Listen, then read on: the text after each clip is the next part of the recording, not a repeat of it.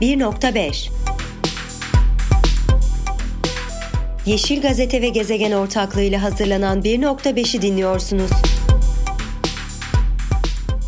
Herkese merhaba ben Merve Özçelik. Bu haftaki bölümümüzde sanat eserlerinde iklim krizini konu etmeyi, sanat ve iklim krizinin nasıl yan yana gelebildiğini konuşacağız.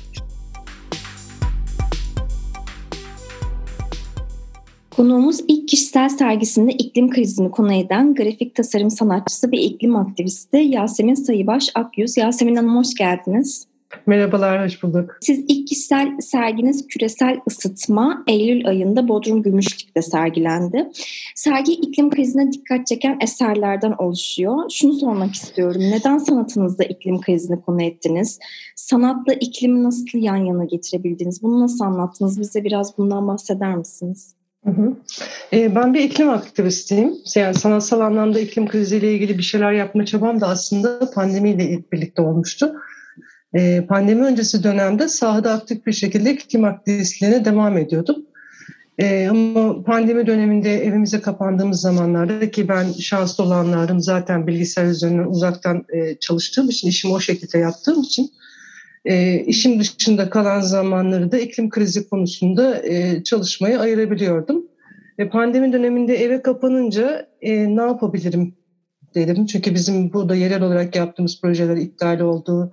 E, eylemleri yapamaz olduk. Biliyorsunuz o dönemde iklim grevleri de dijital platforma taşınmıştı. Ve, ve kendi sanatsal anlamda yaptığım konuyu, profesyonel olarak yaptığım konuyu ben bir şekilde iklim krizi konusunda da konu e, denemeye e, karar verdim. Sosyal medyada çok fazla kullanmıyorum aslında ben e, iklim aktivistliği dönemin öncesinde de sadece iklim krizi konusunda burada yaptığımız çalışmaların duyurularını paylaşmak, e, konuyu e, sosyal medya üzerinden takip etmek için grubun e, bir takım hesaplarını yönetiyordum. E, ki bireysel olarak bunu yapmaya karar verdiğimde sosyal medyayı da öğrenmem gerekti benim önce bir, bir süre. E, sosyal medya üzerinden evden yapabileceğim tek şey buydu. E, iklim krizi, krizi konusunda bir takım tasarımlar yapıp bunu e, paylaşma yolunu tercih ettim. E, bu konuda da ilk aklıma gelen fotoğraflarla e, kolajlar yaparak e, konuyu anlatmak oldu. İklim krizinin karakterine uygun olduğunu düşünmüştüm bunun. Hı hı. E, yani önceleri daha soyut çalışma çalışıyordum. Sonrasında insanlardan gelen e, geri dönüşlerle de beraber biraz daha gerçek çalışmalar yapmaya başladım. Ve e, sonuçta geçen sene işte bu geçtiğimiz aylarda Eylül ayında Gümüşlük'te bir sergi e, açmaya kadar geldi bu yaptığım çalışmalar. Sergi sırasında da e, genel olarak insanlardan çok iyi geri dönüşler aldım.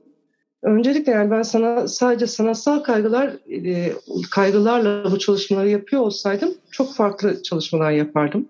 Genel olarak iklim krizi ve çevre ekoloji kriziyle ilgili konularda. Ama e, benim derdim aktivist bir aktivist olarak bunları anlatmak olduğu için e, yaptığım çalışmalarda da insanlara geçen duygu, onların yaptığım çalışmalardan ne, ne anladığı benim için tabii ki öncelik e, öncelikli bir durumda yer alıyor. E, sosyal medyada online olarak insanlardan bir takım görüşler alıyorken sergi açmış olmak birebir insanlarla canlı diyalog ve kendi tasarımlarına ilgili canlı bir diyalog e, kurma şansını verdi bana. Genel olarak e, çok etkilendiklerini, çok başarılı bulduklarını sağ olsun, söylediler tasarımlarını sağ olsunlar. E, tasarımlarla ilgili mesela bir buçuk derece ne demek diye soranlar oldu. Bu adamın yüzüne neden yeşil bir maske koydun diyenler oldu. Ee, ya da bu kadını neden dalgaların arasında resmetmek ihtiyacını duydum diyenler oldu. Ee, biliyorsunuz sergim de, sergimin geliri de yangınzedelere bağışlanıyordu. Evet. Ee, sağ olsunlar bu konuda da insanlar son derece duyarlı davrandılar. E, tasarımlardan satın almak isteyen insanların bazılarından da e, bunlar içerisinde iç açıcı, mutluluk veren satılmamış tasarımınız kaldı mı diye soranlar oldu. Ee, yani genel olarak benim için çok ilginç, e, önemli bir deneyimdi bu Gümüşlük'teki sergi. Peki serginizin isminde küresel ısıtma ve 30 adet tasarım var. Siz de dediniz yangınzedelere bağışlanıyor. Ee, hem bu hı hı. ismi neden verdiğinizi sor, sormak istiyorum. Hem de içeriklerden, evet. eserlerinizin içeriklerinizden biraz bahseder misiniz? Küresel ısınma deniyor e, sizin de dediğiniz gibi.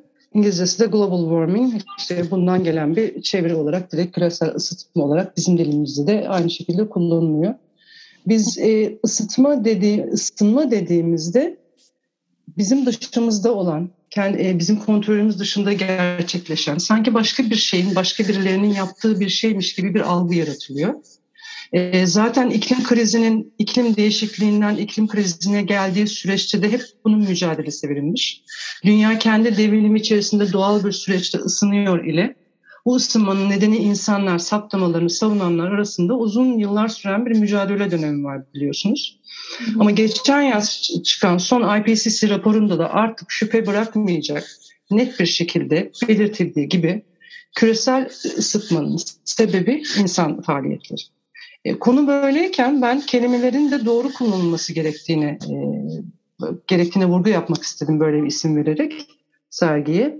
E, hı hı. Çünkü kelimeler son derece güçlüdür ve insanlarda yarattıkları algı da bu e, kelimenin e, anlamı çerçevesinde gerçekleşir.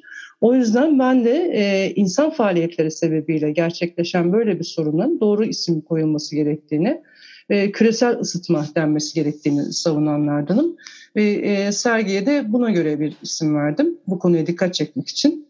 Hatta serginin ana görseli de yine bu çerçevede içindeki fosil yakıt santralleriyle ısıtılan bir cadı kazanı olarak resmettiğim bir e, tasarımdı. Bunun dışında sergide yer alan e, diğer eserlerimde dediğiniz gibi 30 tane e, tasarımını seçtim sergiye. Bunlar genel olarak iklim krizi, bir iki tane çevre kirliliği, kirliliği ile ilgili olanlar vardı. Doğa sevgisi, hayvan sevgisi ve dünya sevgisi gibi konuları ele alan tasarımlarımı da eklemiştim. Peki sizin iklim aktivistliği serüveniniz nasıl başladı? Neden bu alanda mücadele ediyorsunuz? Aslında ben de pek çok insan gibi çocukluğumdan itibaren doğayla, e, yani doğa sevgisiyle büyüdüm. Ben bu aslında insanların çoğunda olan bir şey. Kimse doğaya düşman olarak yetiştirilmiyor. Doğaya ya da dünya sevgisiyle büyütülüyor insanlar. Doğaya saygıyla büyütülüyorlar. Ben küçük bir şehirde büyüdüm. E, resmen doğa aşığı bir babanın çocuğuyum. E, bulunduğu görev gereği de bütün şehri ağaçlarla donatan, o ağaçların gövdelerine sarılıp onları çocukları gibi seven e, bir babayın, babanın kızıyım. E, sonrasında bir üniversite için geldiğim İstanbul dönemi var. 15 sene İstanbul'da yaşadıktan sonra da yine doğaya daha yakın bir hayat kurabilmek adına eşimle birlikte Bodrum'a yerleşmeyi ve çocuğumuza da burada büyütmeye karar verdik.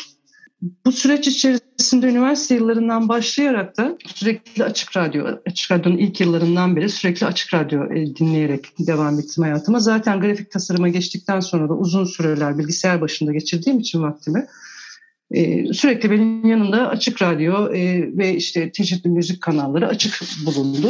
İklim krizine, iklim değişikliğine ister istemez e, devamlı bir e, kulak aşinalığı gelişti bende ve zaman içerisinde son derece dikkatli bir dikkatli olarak takip ettiğim bir konu haline geldi.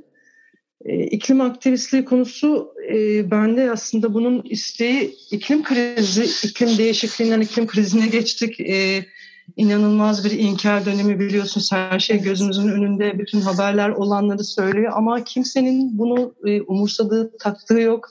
E, böyle ilginç bir e, birkaç sene var, bir süreç var. Sonra Greta Thunberg'in ortaya çıkması, onun başlattığı çalışmalar, onun paralelinde Türkiye'deki çocukların başlattığı çalışmalar Bebek Parkı'nda başlayan eylemler. Ve bu süreç benim uzaktan takip ettiğim bir şekilde içerisinde yer almayı istediğim ama hiçbir eylemde bulunmadığım konulardı maalesef o dönemde. Yani yerel olarak çevre konularını takip ediyordum ama iklim birebir iklim kriziyle ilgili bir çalışma yapmıyordum. Sonra 20 Eylül e, 2019'daki iklim grevine biz kızımla birlikte bir sebeple pankartlarımızı hazırladık ve gittik. E, iyi ki de gitmişim. O benim için e, birebir iklim aktivistliğine attığım çok güzel bir adım oldu. O iklim grevinde bir takım arkadaşlarla karşılaştık. Hepimiz e, kadınız, çocuklarımız var. Hepimizin aynı da hepimiz aynı düşüncede ve dertteyiz. Çocuklarımızı daha iyi bir dünya bırakmak istiyoruz. İklim krizinin bilincindeyiz. E, bunun için bir şeyler yapılması gerektiğini, ne yapabiliriz diye e, gerektiğini düşündüğümüz yani beş kişilik bir e, kadın grubuydu bu. İlk hafta birlikte eylemde yer aldıktan sonra dedik buluşalım, ne yapabiliriz, konuşalım ve bir grup, grup kurduk Bodrum'da. Hı hı. E, biz beş kişi ve çocuklarımız 20 Eylül'den sonra 27 Eylül ve sonraki haftalarda her hafta Bodrum'da, Bodrum Meydanı'nda, belediyenin önünde elimize pankartlarımızı alıp çocuklarımızla birlikte iklim krizi hakkında farkındalık uyandırmak için biz eylemler yapmaya başladık. Cuma günleri bu e, Greta Thunberg'in Fridays for Future'ın eylemlerine paralel olarak, Türkiye'deki çocukların da eylemlerine paralel olarak bu şekilde bir 12 hafta gitti. Yani biz aslında bunu başlarken bunu şu kadar yaparız, şöyle yaparız hiçbir şey planlamamıştık. Ama zaman içerisinde o kadar e, güzel bir atmosfer oluştu ki biz doğru bir şey yaptığımızı başından da biliyorduk ama bu doğru bir şey yaptığımızı insanlar da gördüler ve çok güzel de tepkiler aldık. Çok iyi destek verdiler. Belediyeden iyi tepkiler aldık. Sonrasında kent konseyine girdik. Orada bir grup oluşturduk. E, kent konseyinde oluşturduğumuz grupla belediyenin bir takım anlaşmalara imza atmasını sağladık. Okullarda iklim krizi konusunda eğitim vermek için bir takım çalışmalar yapmaya başladık. Hatta Milli Eğitim'den izinler alındığı, hangi okullarda, hangi tarihlerde yapılacağı biz Bodrum Belediyesi'ne e, iklim krizi eğitici eğitimi dahi verdik çevre müdürlüğü e, görevlilerine. Ama bu arada pandemi patladı maalesef. Maalesef. Ve bizim e, sahada yaptığımız çalışmalar sekteye uğradı. İşte o dönemde e, ben de eve geçtiğimde böyle yoğun bir dönemin arkasından e, iklim krizi tasarımlarını yapmaya başladım. Ama her işte bir hayır vardır. yani o da çok başka bir benim için e, son derece önemli, keyifli e, ve bugün iyi ki yapmışım dediğim bak çok yaratıcı bir iklim aktivistliği alanı açmış oldu. Peki e, bazı sanat eserlerinde topluma etkileyen olaylara veya dünyayı ilgilendiren sorunlara yer verildiğini görüyoruz. Bazen bu sıklıkla da oluyor. Sizin eserinizde, Hı. eserinizde de gör, görüyoruz bunları. Bu tür konuları sanat yoluyla işlemek, anlatmak zor oluyor mu? Aslında zor olmuyor. Bu son derece doğal bir süreç. Bir, e, bir sanatçı ruhuna sahipseniz, bir sanatçı olarak bakıyorsunuz dünyadaki olaylara ee, aslında biz bir, bir iletişim şekli olarak sanatı ele aldığımızda bu ilk çağlardan beri insanların tercih ettiği bir yöntem. Mağara resimleri var biliyorsunuz. Mağara resimlerinde resimleri döneminde insanların e, yani mağaralar dışında insanların hiç bilmediği bir dünya. E, çok fazla korktukları e, şey olan bir dünya dönemi bu dönem. Ve insanlar o dönemde e, yaşadıkları tecrübeleri mağara duvarlarını resmederek birbirlerine aktarmayı tercih etmişler. Bugüne geldiğimizde bilginin inanılmaz çok olduğu, çok iyi bildiğimiz, gerçi yani bilmediğimiz çok şey var dünya ile ilgili ama e, dünyanın sanırım sadece yüzde üçüne insan ayak basmamış değil mi? Öyle bir şey okumuştum. Dünyanın neredeyse her tarafına ayak bastığımız, Mariana Çukuru'nun dibinden e, Everest'in tepesine kadar atmosferin katmanlarına kadar yerin dip, diplerindeki fosil yakıtları çıkarıp onları yakmaya kadar her şeyi yaptığımız bir dünyada yaşıyoruz. Ve bilgi e, tarihsel süreçte hiç olmadığı kadar çok. Üstelik iletişim, iletişim araçları da hiç olmadığı kadar çok kuvvetli.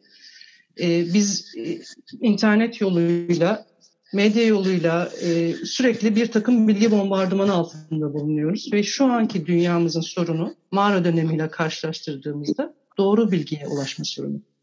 E, doğru bilgiye, gerçek sorunlara e, gerçek bir şekilde ulaşma sorunu. İşte bu noktada ben tıpkı o zaman olduğu gibi tarih boyunda da süre, boyunca da sürekli olduğu gibi gerçeğe doğruya ulaşmak için sanatın çok iyi bir araç olduğunu düşünüyorum.